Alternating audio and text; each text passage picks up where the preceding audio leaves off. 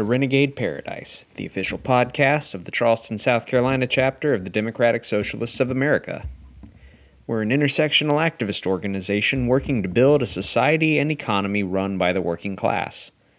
A society that democratically meets the needs of the many rather than creating profits for the few. Members of the Charleston Democratic Socialists of America come from a broad, diverse set of backgrounds and tendencies within the spectrum of the working class left. What unites us is one common goal to build a different world, a better world. We really appreciate you making Renegade Paradise part of your podcast rotation. If you like what you hear on this episode, please take a moment to leave a comment or rating on the platform of your choice. You can also find Charleston DSA on Facebook, Twitter, and Instagram, and at our website at charlestondsa.org. Thanks for listening. I'm CJ Bones, and tonight we're going to be talking about the recent election in Bolivia that has seen the socialist Movimiento al Socialismo, or MAS, return to power. The MAS, led by three term President Evo Morales, ran on a platform of indigenous rights, uh, Morales himself being the first indigenous president of Bolivia, economic justice, and popular democracy. In 2019, not long after winning a historic fourth term, Morales made the difficult decision to leave the office of the presidency. He announced his resignation on television and then shortly afterward fled to Mexico in order to seek asylum. At the time, it was immediately clear that the resignation had been made under duress to avoid further bloodshed. On the topic, Morales was quoted as citing his, quote, responsibility as an indigenous president of all Bolivians is to prevent the coup mongers from persecuting my trade unionist brothers and sisters, abusing and kidnapping their families, burning down the homes of governors, of legislators, of city councilors, to prevent them from continuing to harass and persecute my indigenous brothers and sisters, and the leaders and the authorities of the MAS. End quote. The leaders of the coup included self declared interim President Jeanine Añez, who swiftly orchestrated a brutal massacre of indigenous protesters in the streets of La Paz. To add insult to injury, Añez immediately granted immunity to all the soldiers involved in the massacre. I can't overstate the amount of U.S. support for the bloody coup here. According to The Intercept, quote, U.S. Secretary of State Mike Pompeo at the time cheered the coup by citing subsequently debunked claims of election fraud by the Organization of American States, or OAS, and urging a, quote, truly democratic process representative of the people's will, unquote. A year of political and civil unrest tore through the country despite brutal crackdowns from the newly empowered ultra conservative Bolivian government. Morales supporters were attacked and murdered during protests as part of uh, what was described as a national pacification campaign that left dozens dead.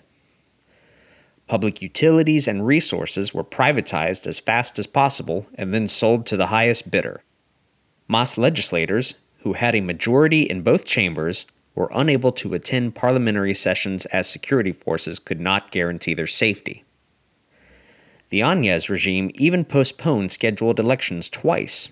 But when the elections were finally held in October 2020, Bolivians delivered a stunning and unmistakable victory for presidential candidate Luis Arce, Morales' former finance minister and the candidate from the MAS party.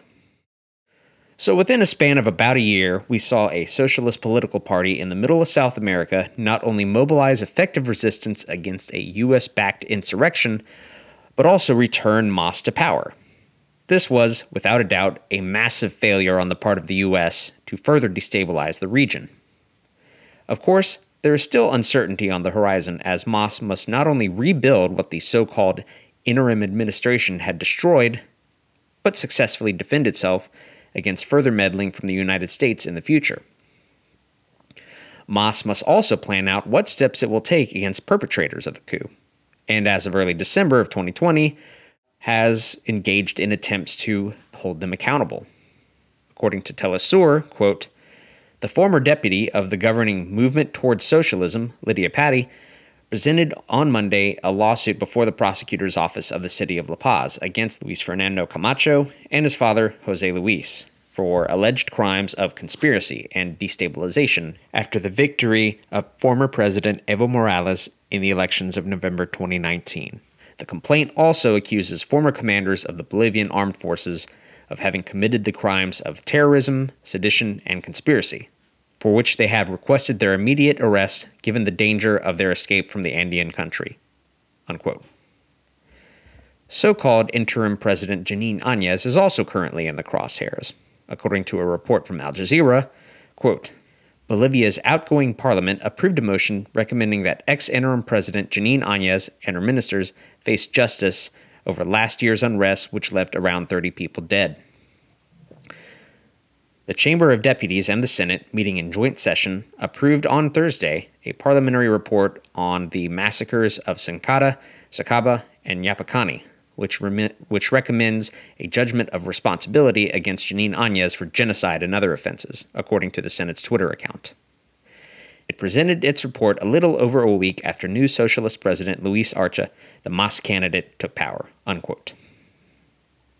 So there's obviously a lot to unpack with this story.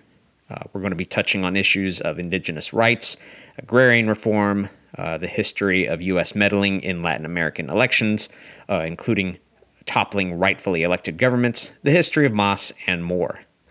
Uh, so, to that end, local DSA member ACE is going to be coming back to bring us up to speed on exactly what led us up to this point, uh, as well as provide more context for the circumstances surrounding the election, including the U.S. involvement, and what it means moving forward for the people of Bolivia. If you're interested in further reading, we'll post links to the articles cited throughout the podcast in the episode notes. So, without further ado, let's get into the discussion. I'm CJ Bones, and this is Renegade Paradise. All right. Hello, I'm Ace. You may remember me from such other Renegade Paradise episodes as Solidaridad y Dignidad para Chile. Um, I'm here today to talk about the coup and the uh, last two elections in Bolivia, as I was in Chile when the coup originally happened last November. That's right. And uh, Chile had its own share of uh, political unrest, and you were right in the middle of that and uh, brought back some pretty uh, incredible stories and amazing experiences and uh, a, a, unique and interesting perspective, I think. Uh, so, Ace, can you bring us up to speed a little bit on what happened with the U.S. supported right wing coup in Bolivia last November and kind of where things stand uh, as is right now? Yes. So last November, I believe November 10th, um, Bolivia had an election for their president. And for 19 years, I believe 14 years, something like that, uh, their president was Evo Morales. And um, he had reached his term limit in Bolivia. And Congress decided to vote to see if um, they should let him have another term. Everyone loved him. They kept voting for him. Um, he was, you know, making amazing changes for the country, um, unprecedented, you know, um, reforms and things uh, in favor of indigenous peoples. Uh, and he was the first indigenous president, if I'm not mistaken, in all of Latin America. Um, and Congress voted yes, that he could have an extra term. And that was the um, cue, so to speak, for this this coup plan that had been kind of festering and waiting for an opportunity to strike. Um, the United States had been keeping its eye on the situation um, since uh, the early 2000s, really, probably the late 90s as well. Um, and that was when we, uh, coupled with uh, the Bolivian right um, and white supremacist movement there, decided to uh, do what we and they could to overthrow um, Evo Morales, or just really, above all, prevent him from uh, continuing to be in power. Um, so, what happened was the second vice president of the Senate, so she's not first in line, I think she's like third or fourth in line, um, came out and decided that she was the president. Um, the military and police forces um, decided to suggest that Evo Morales uh, stepped down. And uh, then the right wingers started protesting and rioting in the streets. And from my perspective, I was in Chile. I knew nothing about Bolivia.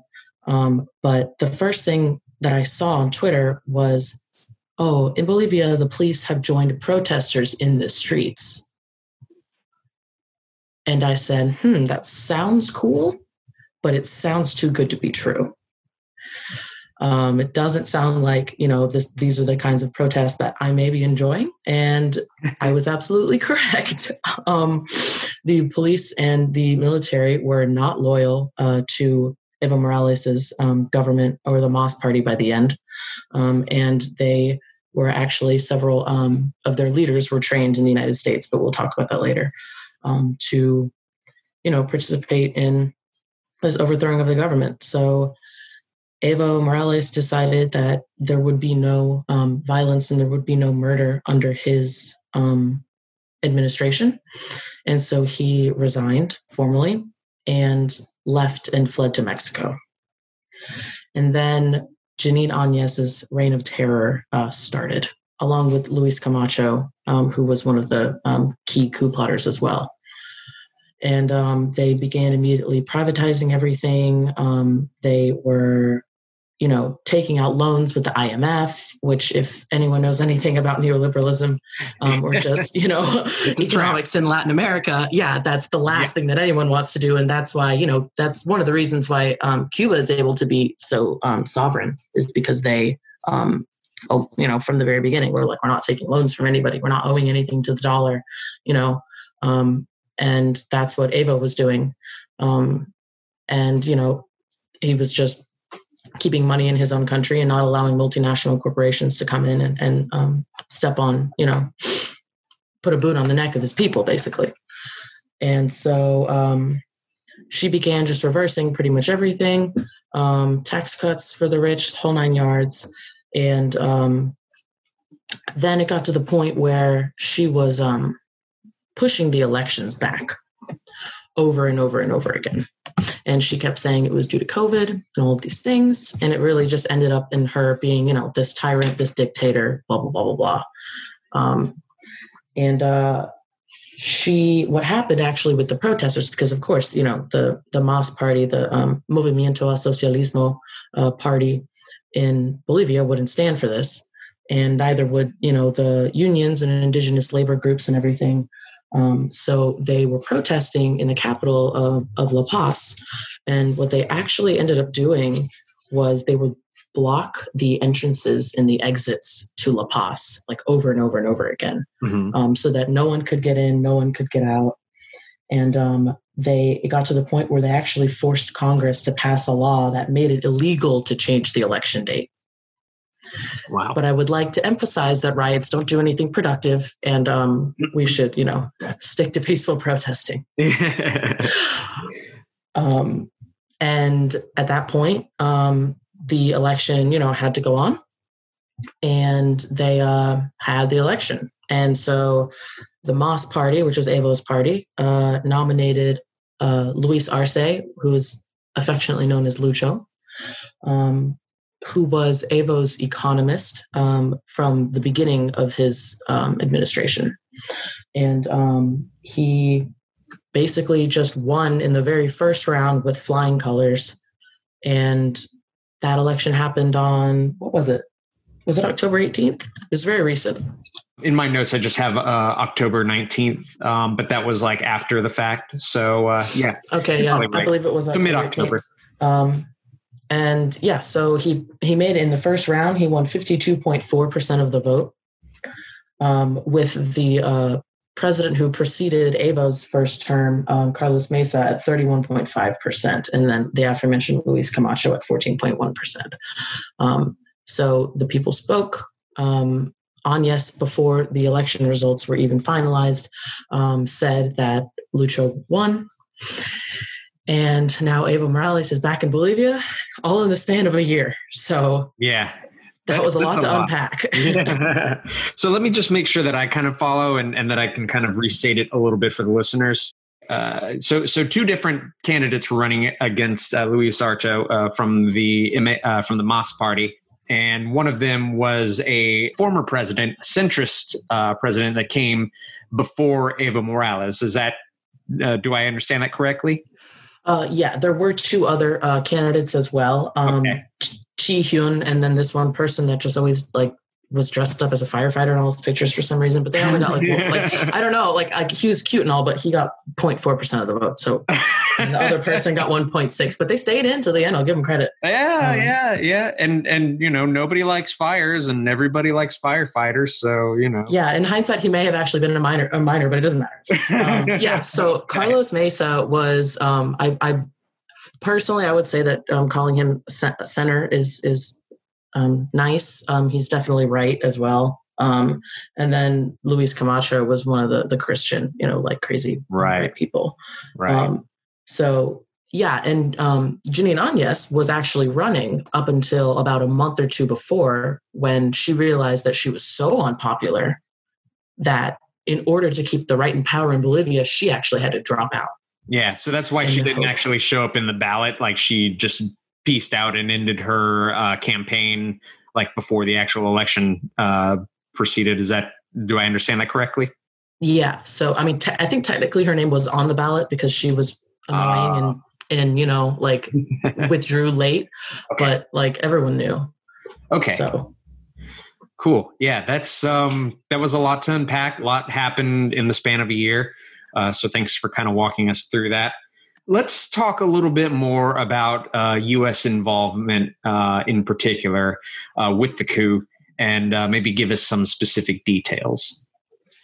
Yeah, so uh, as I mentioned a little bit before, uh, since 2002, um, um, the United States Agency for International Quote Unquote Development, or USAID, as I say, um, had been funneling money into um, opposition groups um, and quote unquote regional autonomy projects um, in Bolivia, um, just to do anything that they really could to oppose the MAS party because they knew that, um, you know, they were leftists and they were gaining power. And what was also really scary to us was um, agrarian reform. Right. And especially as uh, the importance of lithium was, has been increasing, which of course we'll talk about later as well. Um, we were scared. And uh, USAID has been managing approximately $85 million annually in Bolivia um, in the past like five or six years, uh, just in programs related to, you know, security, democracy, quote unquote, economic growth, uh, things like that. And so, as I mentioned a little bit before, uh, what we have in America is uh, the School of Americas, as a lot of you may have heard of before. But if you haven't, it is a school where uh, the United States military will train people from um, the militaries of other countries so that they can go back and do our bidding.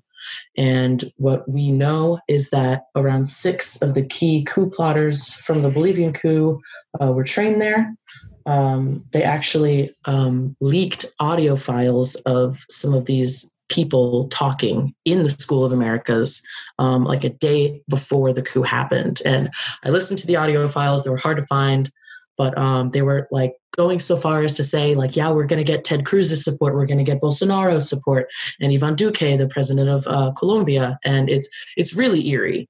Um, and in the beginning, when no one really knew about all of this, like it's kind of like my instinct to assume that the United States was involved, but it kind of didn't really come out until a little bit later. Immediately, we recognized Áñez as the president, just like we did um, with Juan Guaido, one of my other very least favorite people in South America. Um, very would love to fight him in hand to hand combat, but that's a different podcast. Um, but yeah, so we immediately just legitimized the brand new government, and um, of course, above all, um, the OAS, which is our little um, us trying to basically have a quote unquote European Union situation in South America where we can have all the countries combined, except it's created by the United States. So um, they'll kind of do whatever we want them to do, or we at least have influence in it.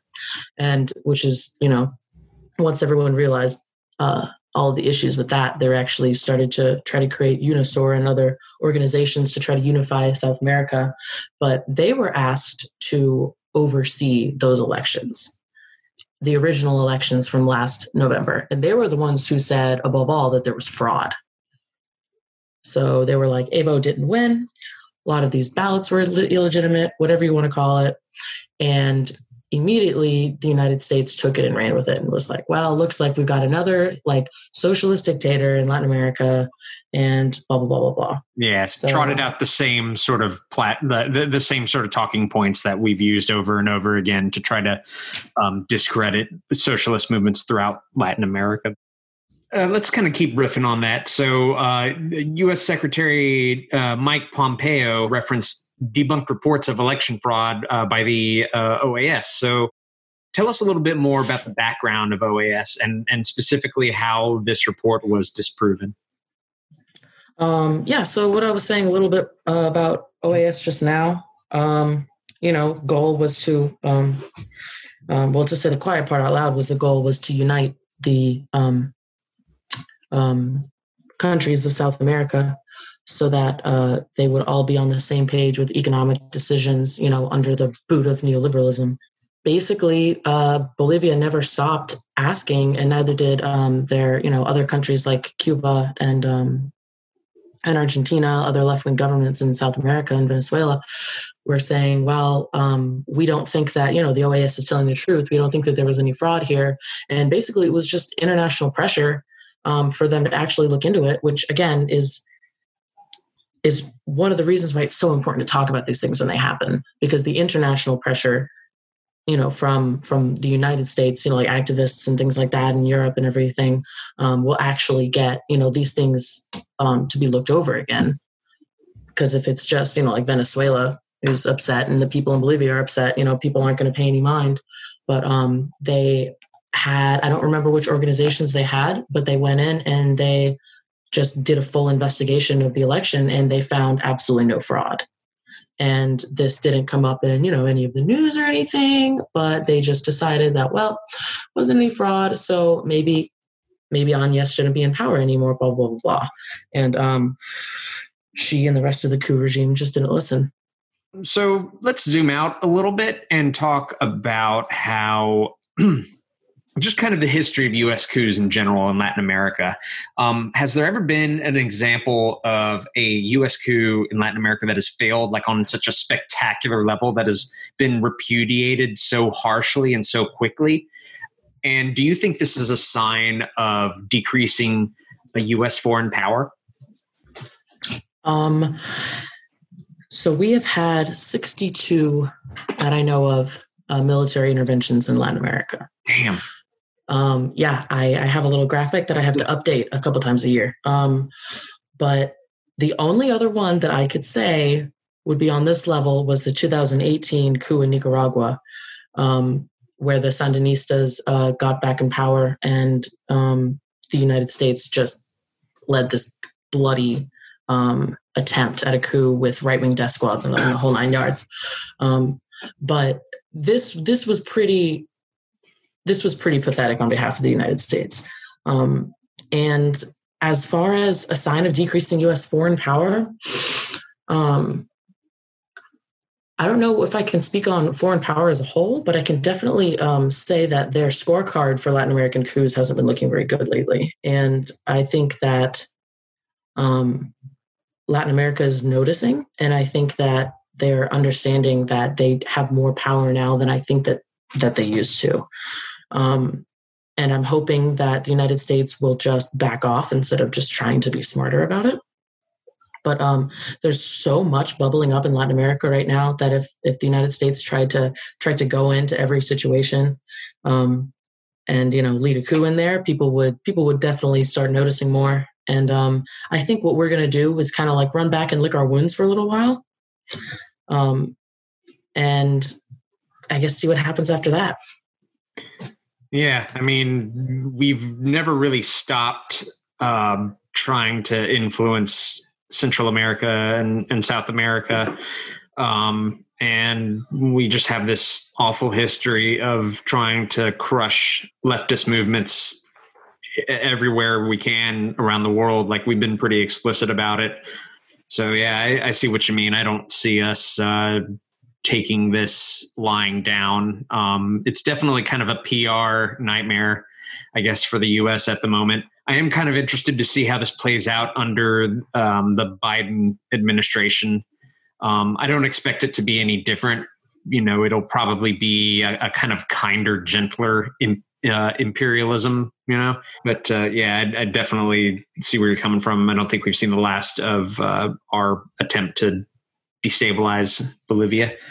One thing that really stood out to me while kind of doing my homework about this is um, just the resounding and repeated success that uh, Evo Morales' uh, presidency and, you know, to a greater extent, uh, Mas has had by just about every metric. Um, you know, you had said earlier, after decades of instability, uh, Mas ushered in a stable democracy, economic growth, and a focus on distributing some of the benefits of that economic growth towards indigenous people who really got the short end of the stick for so long in Bolivia. So, what do you think this says about the myths that uh, neoliberal imperialists continue to perpetuate um, about socialist governments and broader leftist movements in 2020? I just think that it proves that um, so much of mostly everything that we say about countries, especially in Latin America with socialist governments, is, is pretty much just propaganda. It's just neoliberal and capitalist propaganda. Um, because I, as well, when I was doing um, more research into Evo's presidency, um, realized like I, I was I couldn't find anything wrong with him.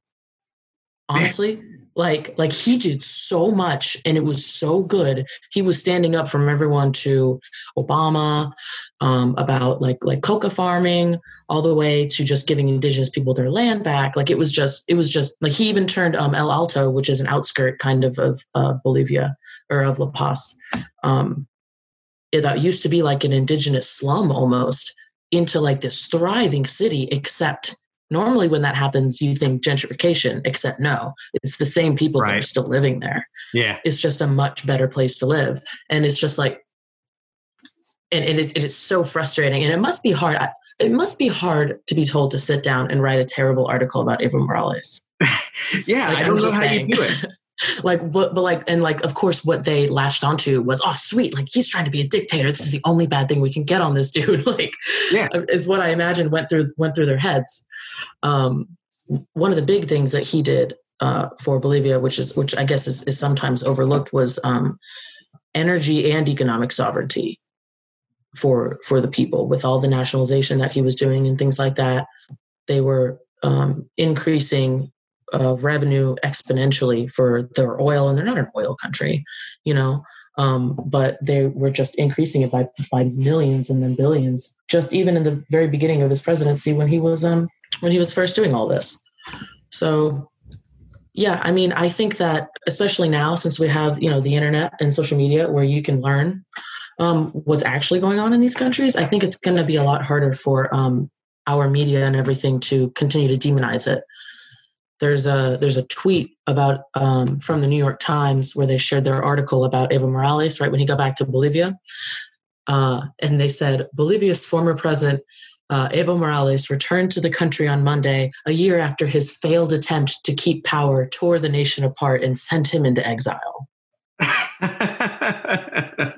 it's laughable, but I saw it, and of course, I got very angry. But I looked at the replies, and they're all saying, like, this is bullshit. You're bullshitting us. Like, stop acting like this. You're yeah. the ones that had to go back and make a whole article about how you screwed up on saying that there was fraud. And, like, it made me like excited because everyone was just like, no, no, sorry, we're not standing for this. We're not taking this lying down. It is interesting how you're talking about uh, these these countries in Latin America, you know, that have fairly large uh, oil supplies. Obvious, obviously, Bolivia not being as large as say Venezuela or Brazil. Um, but if you look how we treat Brazil versus how we treat Venezuela, and they are, I think, number one and number two, respectively. Um, uh, when it comes to production uh, in South America, it's it's very interesting and very telling. I think um, to see how the United States uh, treats both of those countries. Like Venezuela's been, you know, uh, our our scapegoat for basically everything. Oh yeah, for for long before Donald Trump came into power. Uh, but uh, yeah, it's it's it's real uh, real fucking fascinating. For sure. Yeah.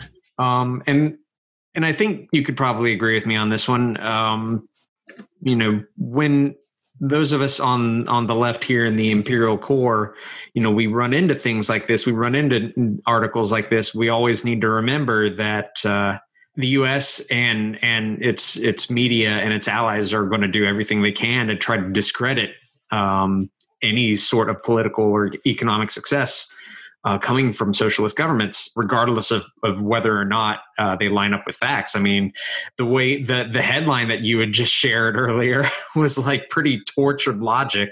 Oh yeah. Uh, so yeah, it, it's always important for us to kind of keep an eye out and and for us to do our homework and to find out like, hey, where does it where exactly does this come from? What what do they mean dictator? What actually things? What what actual things and, and policies has has this person uh, pushed? The, during some of my research, the thing that kept coming up most often was uh, criticisms from, in some cases, some of his allies, critical of his decision to secure like permission from the high courts, basically to seek a fourth term, uh, despite a constitutional term limit. But you know, you and I were just talking about it. Not only did he win a third term uh, very successfully, but uh, also it's just been recently proven MAS ha- has won a fourth term uh, with a very large majority. And you know the people of bolivia have spoken. It's amazing how how us imperialists and our allies try you know we try to trump up democracy and we and we try to talk about how great democracy is. And then we go and sabotage you know a, a country's actual real attempt at securing democracy and, and economic equality and freedom. And all we do is just try to destabilize it yeah. Run them out of power. Exactly. And i mean and uh, like like if you want to have a conversation about how evo shouldn't have you know like shouldn't have seat another term like i'll have the conversation with you because i'm not really sure why he didn't just you know have lucho run like he just did you know? Right. Um, i wouldn't have given anyone that window of opportunity but um it happened and he did it because it, everyone loved him and yeah. it's and like you know they clearly prove like regardless of whether you know there's a term limit the entire like the country still voted for him so yeah so so any criticism kind of is at a moot point obviously you know when when there's been such a broad supportive coalition b- behind uh MAS uh, and and the reason that's there i think and and you know if, if i'm missing something please let me know i think it's because there's this dedication to economic justice to putting resources in the hands of people that need it the most. Like it's not yeah. just empty words. Absolutely. And even on a global scale, um, Bolivia at one point went to the UN um, to say, you know, hey, like we we have this proposal. Um, water should be like a fundamental human right, like for everyone. And what a concept! Um, I know, yeah, it was weird, but um, everyone backed the proposal except two countries Oh boy. Here we go. Uh, um, abstained, if you can call the second one even a country, the United States and Israel. I mean, occupied Palestine. I apologize. Well, I was messed well, up. I was about to say we, we could use countries in quotation marks, but I think you, you knocked it out of the park there. yeah, um, there were only two that abstained, so that's cool and fun. Um, oh man! So we we've been talking a lot about the Movimiento al Socialismo. Uh, can you give us a brief primer on their origins in the 80s and the and the 90s? Yeah, so uh, MAS was um, officially founded in 1998, but it started um, as the result of indigenous uh, union workers basically um, doing some political organizing at that point under Mesa and whoever uh, preceded him. In 1977, we could Bolivia for the first time. Um, and there was a dictator and all that. So, after quote unquote democracy was restored, which just meant the beginning of neoliberalism, uh, all of the mines were privatized. Um, which you know was also happening during the dictatorship. So when the mines were privatized, there was mass unemployment. Right and miners left the mines and went to the countryside and became farmers. And a lot of them uh, became coca farmers. And you know indigenous people have been farming coca for thousands of years. Mm-hmm. um, they use it for tea they use it for altitude sickness all these kinds of things. Yeah and it's, it's Evo, really oh go ahead. Oh sorry i was just going to say that evo was a coca farmer.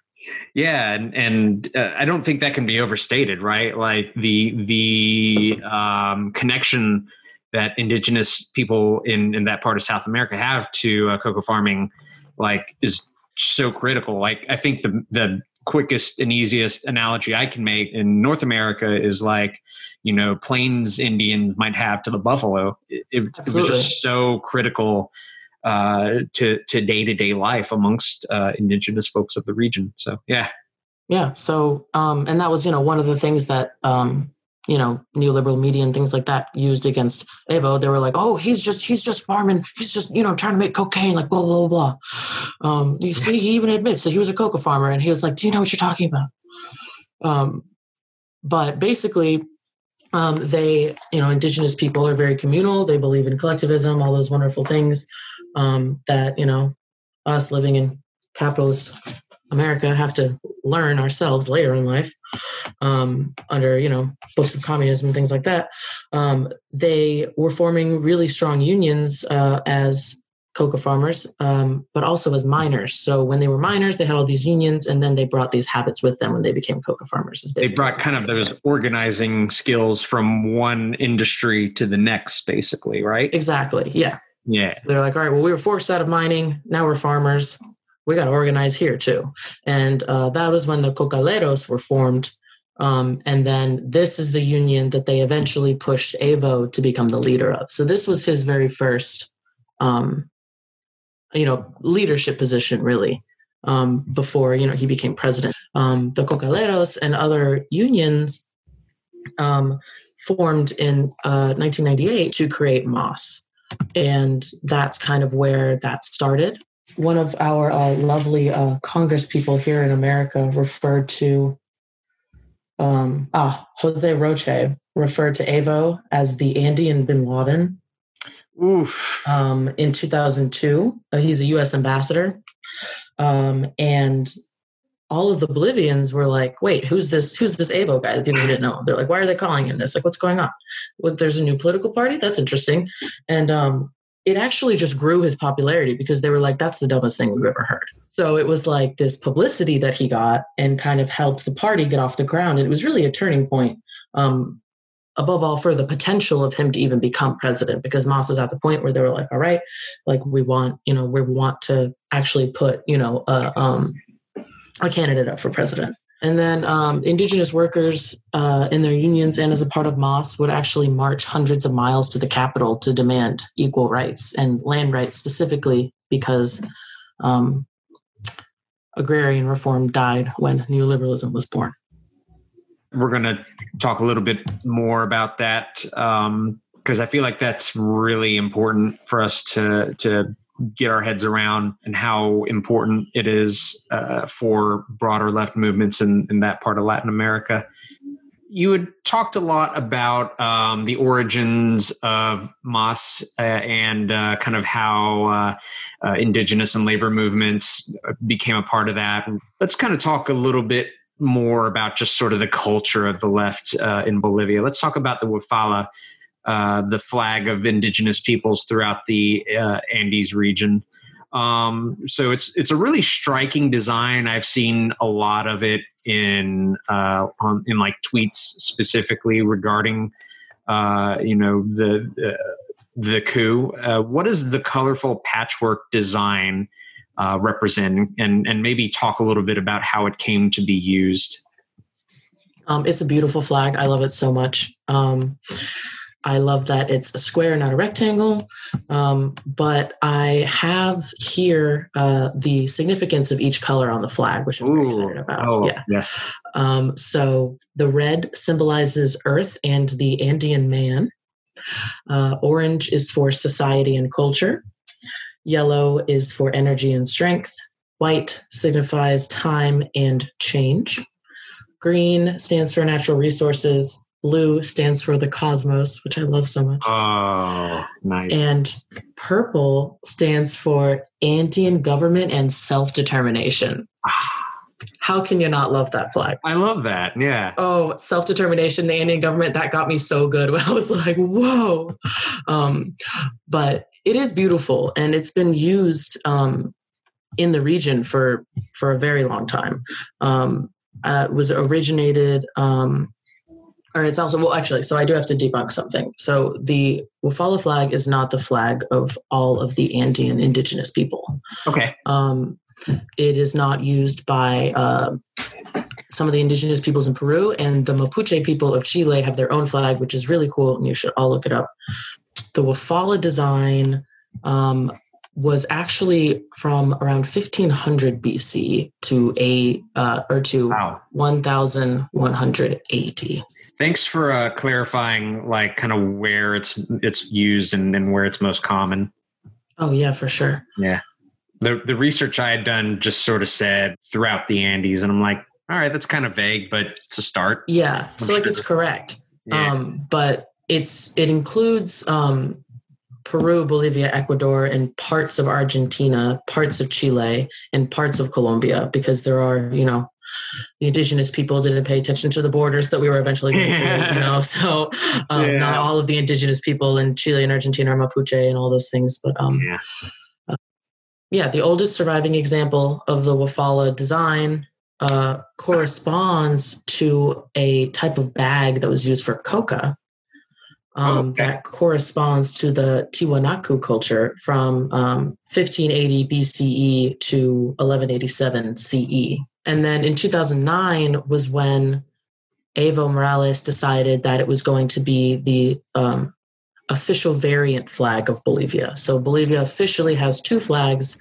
Uh, their other one is horizontal and it's red, yellow, and green. Mm-hmm and um, then they have the Wafala flag, and so they're also um, officially. Uh, I forget the word for it, like a like a plurination, where they've kind of decided that they aren't just you know Bolivia, like the post-colonial Bolivia. They're also you know the um, the indigenous like nations within it. And I found the term they're um, officially a plurinational state. Plurinational state. Okay. Well, I I learned uh, learned something new tonight. Yeah. Yeah, that's the thing about uh, Renegade Paradise is is we learn while we uh, do these interviews, and and you get a little bit of anthropology and uh, art history uh, as well as your political theory. of course, of course. Yeah. Bringing it back to 2020, uh, Evo Morales blamed not only uh, the United States for basically like giving tacit approval uh, to the right wing coup leaders, um, but also attributed the coup uh, basically to the fact that we were angry over Morales's decision uh, to sell a bunch of the uh, a bunch of Bolivia's valuable lithium supply to China. Quickly talk about how uh, in situations like this, political decisions um, and economic decisions go hand in hand uh, when the U.S. and its allies instigate coup uh, instigate coups against successful socialist governments. Yeah, so um, socialist governments have to be very careful with their uh, global economics um, so they don't piss off the wrong person, which I guess you could say that about all countries, but um, socialist countries especially. Uh, yeah, so uh, China is nice to Bolivia and the United States isn't. And so they said, you can have some of our lithium. They don't own uh, a large portion of it. It's like definitely under 50%. They own 60, over 60% of uh, Chile's lithium, but um, they, um, yeah, they sold them some. And Evo has always um, been standing up to the United States, you know, on, on, econ- on an economic scale. Hmm. I think um, I remember. Oh. oh, go ahead. Oh, no. What were you going to say? I was just saying um, the the thing that I keep kind of coming back to is you know uh, Elon Musk's shitty tweets. Oh, okay. Oh, but I'm sure you had I'm sure you had something more substantial to say. I'm oh no, because that was cool as shit. Okay, I forgot. I thought that was like actually in a question, and it's in. Okay, so anyway, so let's get back to that. Yeah. Um, as we all know, lithium is very important to a certain company called Tesla and a certain man called Elon Musk. Lithium is also used um, to make our phone screens touchy, I'm pretty sure, is the correct terminology for that. But, um, um, yeah, it makes our phone screens really touchy. They're just yeah. pissed off about everything all the time. Yeah, like like stop. But um, um, it's because it's because um, uh, we haven't we don't have that good Bolivian lithium. but um, yeah, so but Bolivian lithium that makes the best phone screens. Um, um, but yeah, so uh, Elon Musk decided this past summer to bust into Twitter and like say we will coup whoever we want. Um, end quote. When someone asked him about, um, you know, the how the lithium in Bolivia immediately started being sold to Tesla and whoever else, um, right when uh, Áñez became president, and um, everyone was super shocked. I mean, I don't really know what goes through that man's head a lot of the time. Um, I think he thinks he can just like say shit, but like that's a that's a big deal. Like that's just like he could have just tweeted, "I don't give a shit about the developing world and fuck brown people." Um, but I guess he just you know he decided to keep it short and sweet. And Evo actually brought it up in an interview lately, and he's been kind of like no filter lately, and I love him. like I love like he's been like calling people out. But um, he did this interview and he was like, "Yeah, Elon Musk publicly admitted to cooing my country." I was like, "Ooh." like, bro, but um yeah, and it's like, you know, you can say that all you want, but um it didn't work. Um but yeah, basically, you know, when you've got even you've got oil and when you've got things like lithium, um, you've got to be super careful. And uh, Venezuela has a huge issue with their oil because they have tons of crude oil um, that you know they're exporting, but they have to import refined oil because all of the sanctions and multinational corporations and you know people who like Juan Guaido basically won't even allow them to create or at least nationalize oil refineries. So it's like they have ev- they have like the resources they need to become not only economically but energy sovereign but they can't do it because of neoliberalism. And so they're literally importing oil from Iran and then like the tankers are getting like attacked and stuff or like or like blockaded and everything and it's growing crazy so um it may i don't know if it just seems hopeless i don't know if you just have to be really careful or i don't know if you have to have just a really good economist like Lucho Arce um, in order to you know participate in glo- global economics and still keep your country running as a socialist nation. And you know evo was doing a really great job the whole time but even just the fact that he ended up having to sell some of the lithium to china meant that international pressure was kind of getting to him because i know that he would have wanted to have it just all nationalized and everything. Um, but you know he probably needed to import more things than than he expected and um, china was offering him a deal. But they say that lucho arce or they give him credit for what they call the Bolivian miracle, which is the um, the insane increase in like um, or the insane I can't think of the word in English improvement. There you go um, for Bolivia's economic situation. But at first, um, when Evo originally was in power, Bolivia was last in economic growth in all of South America. Mm. In fact, that was for the first six years or sorry, for six of the 14 years that he was in power, Bolivia was in first place for economic growth. Hmm. That's insane. Yeah. That's insane. And yeah. that was Lucho, you know, as the economist, that was him doing that. So I'm super, super hopeful um, for their economic situation, especially because he's got to pull them out of the COVID rut now. Yeah. Um, but if he can do the Bolivian miracle once, I'm hoping that he can pull the rabbit out of the hat again. Yeah, there's um, there's a lot that needs to happen. We'll talk about that here in a, in a little bit. But um, you know, when when people want to kind of debate um, like the the physical prowess and and merits of like socialist economies, you know, the first thing I think of is like, well, you know, maybe the United States should stop trying to overthrow them first. yeah, they're like, oh, they made a bad decision, and it's like, do you? They have a lot on their plate you know like yeah. like the sanctions like come on like yeah. Yeah um, i mean it's no secret that uh, the the united states uh, has sanctions uh, all over the world including latin america. I don't know exactly like what uh, the scenario is with uh, bolivia at the moment um, but uh, you know if there's not an overt sort of economic pressure then there's definitely like some covert shit going on behind the scenes. I mean, we've made no secret to that. Uh, thanks, Elon. um, kind of kind of bouncing off of that question um, over and over again uh, the us and, and its allies and, and, its media outlets have tried to paint morales as a dictator uh, since well before the coup how does this kind of line up with our reaction to other liberatory movements across latin america like in cuba and in venezuela etc um, I think that I mean honestly, it's it. I assume it's just easy for the United States where if someone um, can get another term and we don't like them, they're a dictator. Um, as what we saw with um, what we saw with Evo, but we also saw uh, in Nicaragua when the Sandinista government got voted in again. Um, um, I was told uh, by someone uh, who was in special ops um, in the army that you were not allowed to discuss Daniel Ortega without like or like his administration without calling it a regime, like in official oh. reports. Wow. Um, I think I'm allowed to say that. Yeah, but um, it's just I, I guess it's just easy, um, and it's also ironic because the dictators like pretty much all of the dictators that were in Latin America, we actually put them there and they were fascist dictators. Yeah. So it's like anytime you overthrow a government, you can be called crazy, insurgent, rebel, all of the bad words, you know, uh, quote unquote. And if you actually, you know, change things and um, especially things that we don't like, and you liberate quote unquote the wrong people, aka the people that if you liberate them, it's not good for, you know, neoliberal economics um, then of course you're a dictator and of course you're demonized.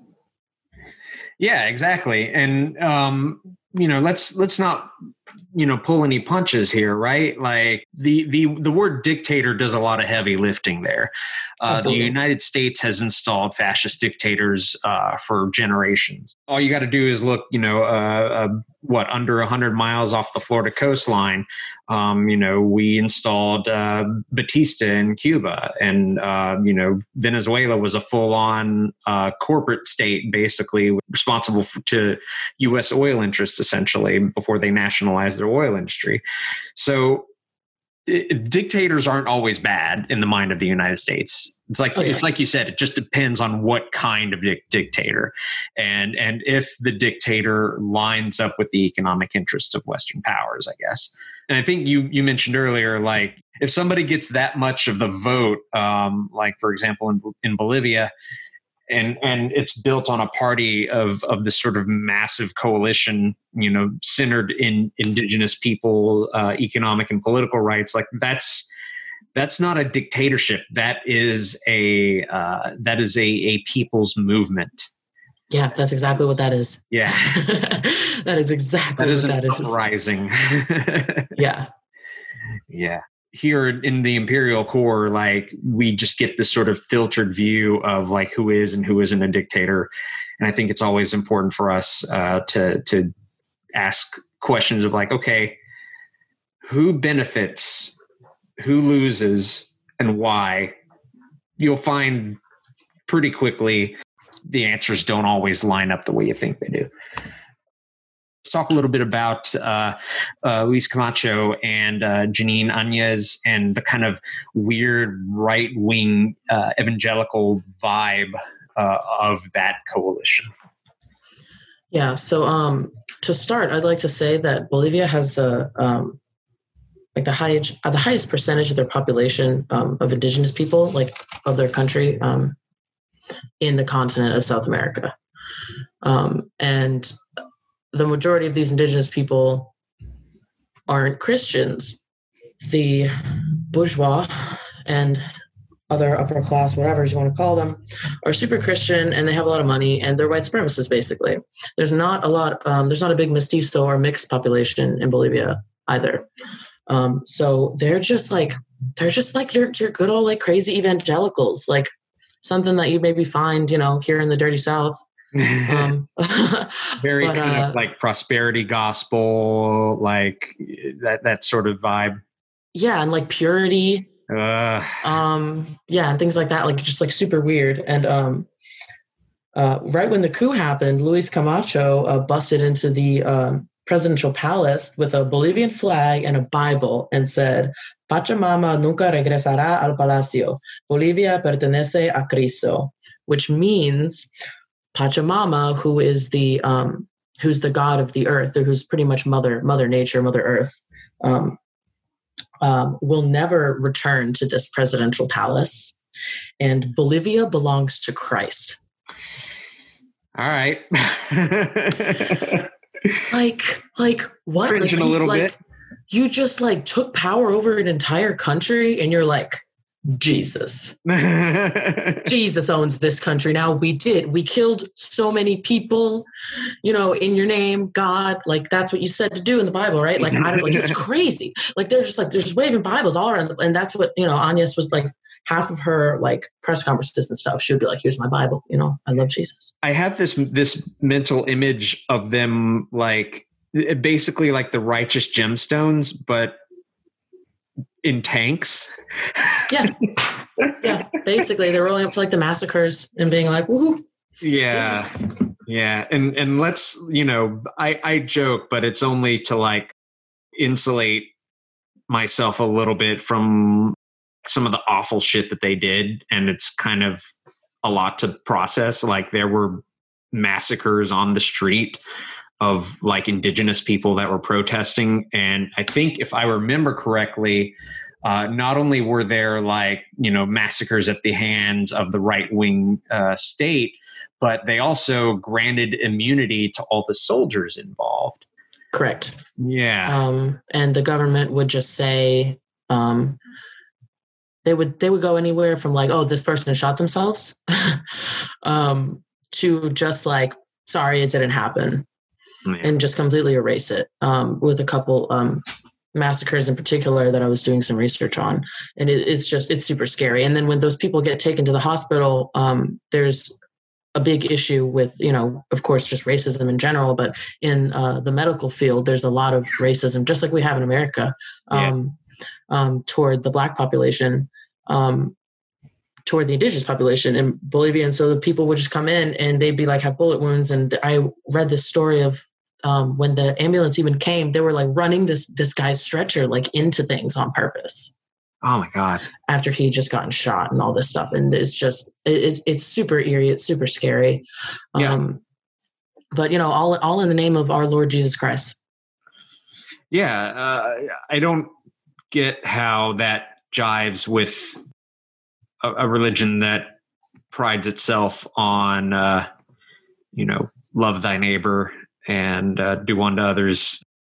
Um, yeah well and how can you hate pachamama literally all she is is like earth Yeah. and the Yeah. indigenous people are like man this earth gives us like it gives us food you know gives us place to live it's very pretty look Yeah. at those mountains. That that's just this is just great. And then they're like we don't want that here. And it's like well you're living on it. Like that's pachamama like Yeah.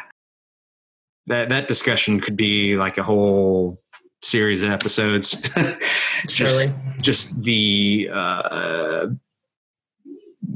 just the the the connections between like right wing prosperity gospel, evangelical Christianity, and like it's interesting to see all a, a microcosm of all this and and kind of watch it unfold kind of from a distance basically as somebody that like you know i've i've never been in latin america and, and everything i kind of know about this situation is, is thanks to you and and just doing homework. So yeah it's interesting to see how this plays out in real time but also see some commonalities between uh, uh, the evangelical movement uh, in south america and in north america so earlier uh, we were talking uh, about you know the stack of shit to do for for MAS. Uh, so, what do you see in particular as the most urgent issue uh, that MAS needs to tackle, and why?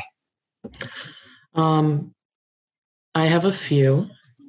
So they need to get back on nationalizing everything. I mean, they're going to. I think they've already started, but um, um, so that's super important to regain what economic sovereignty they lost.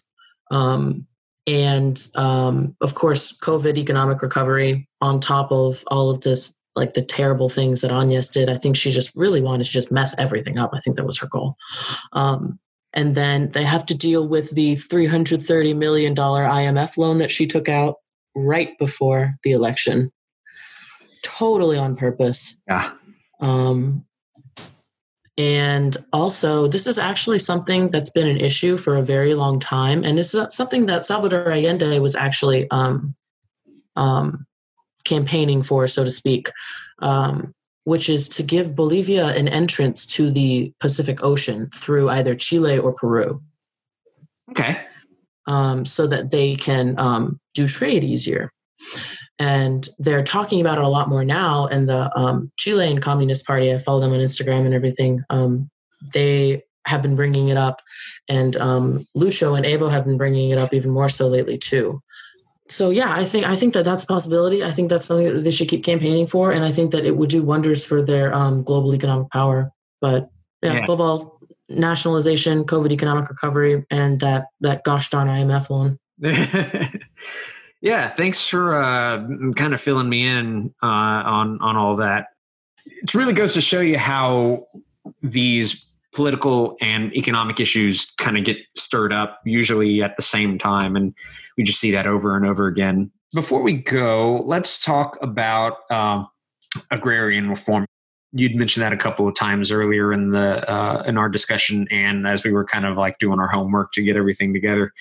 Um, so it seems like that's a really important pillar uh, for not only the broader left movement in bolivia but i think uh, in the episode description or the episode notes you also you included in red font in latin america. And i'm like okay yeah let's definitely uh, let's definitely broaden that a little bit um, so, can you give our listeners some discussion and some background on that?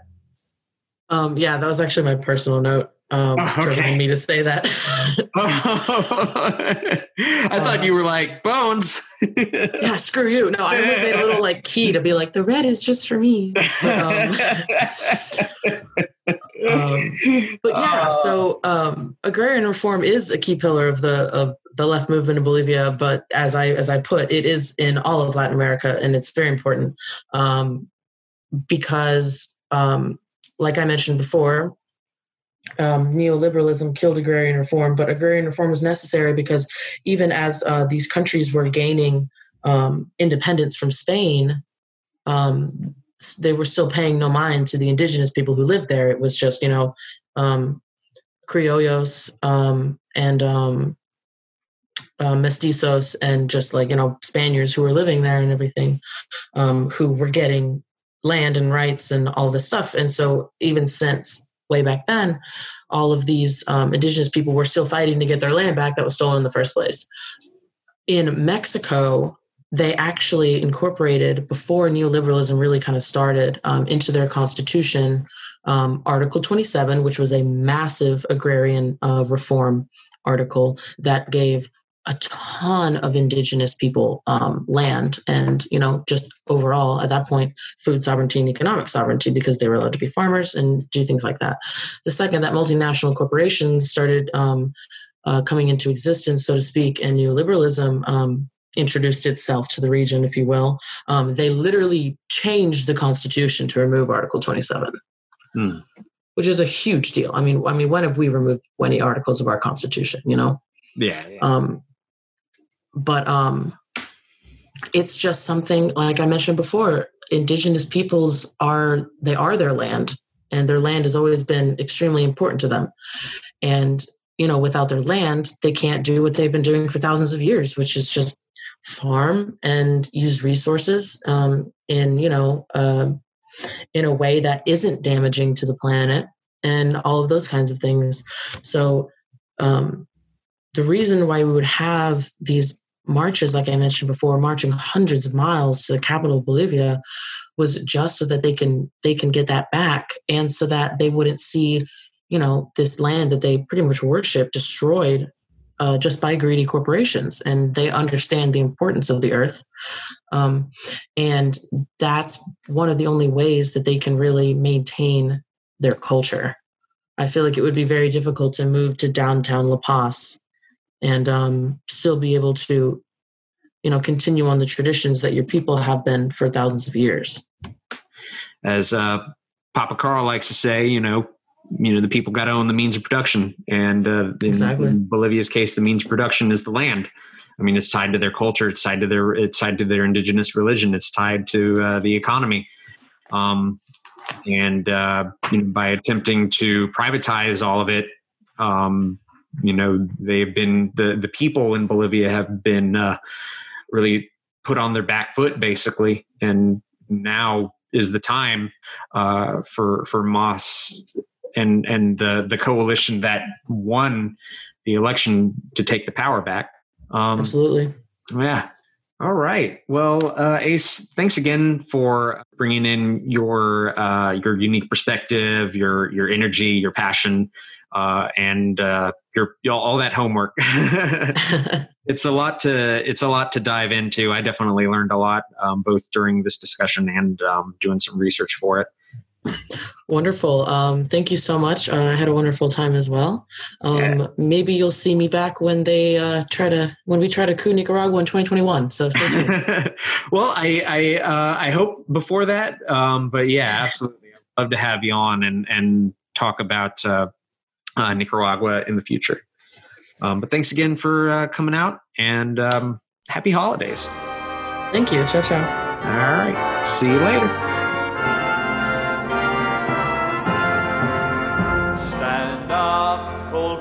Of oppression, for the tyrants be your might. Don't cling so hard to your possessions, for you have nothing if you have no rights.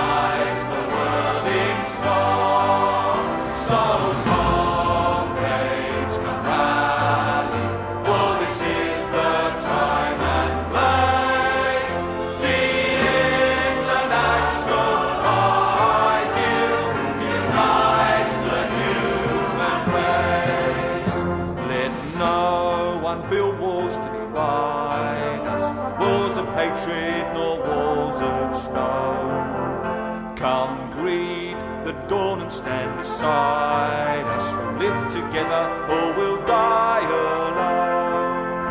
In our world poisoned by exploitation, who have taken, they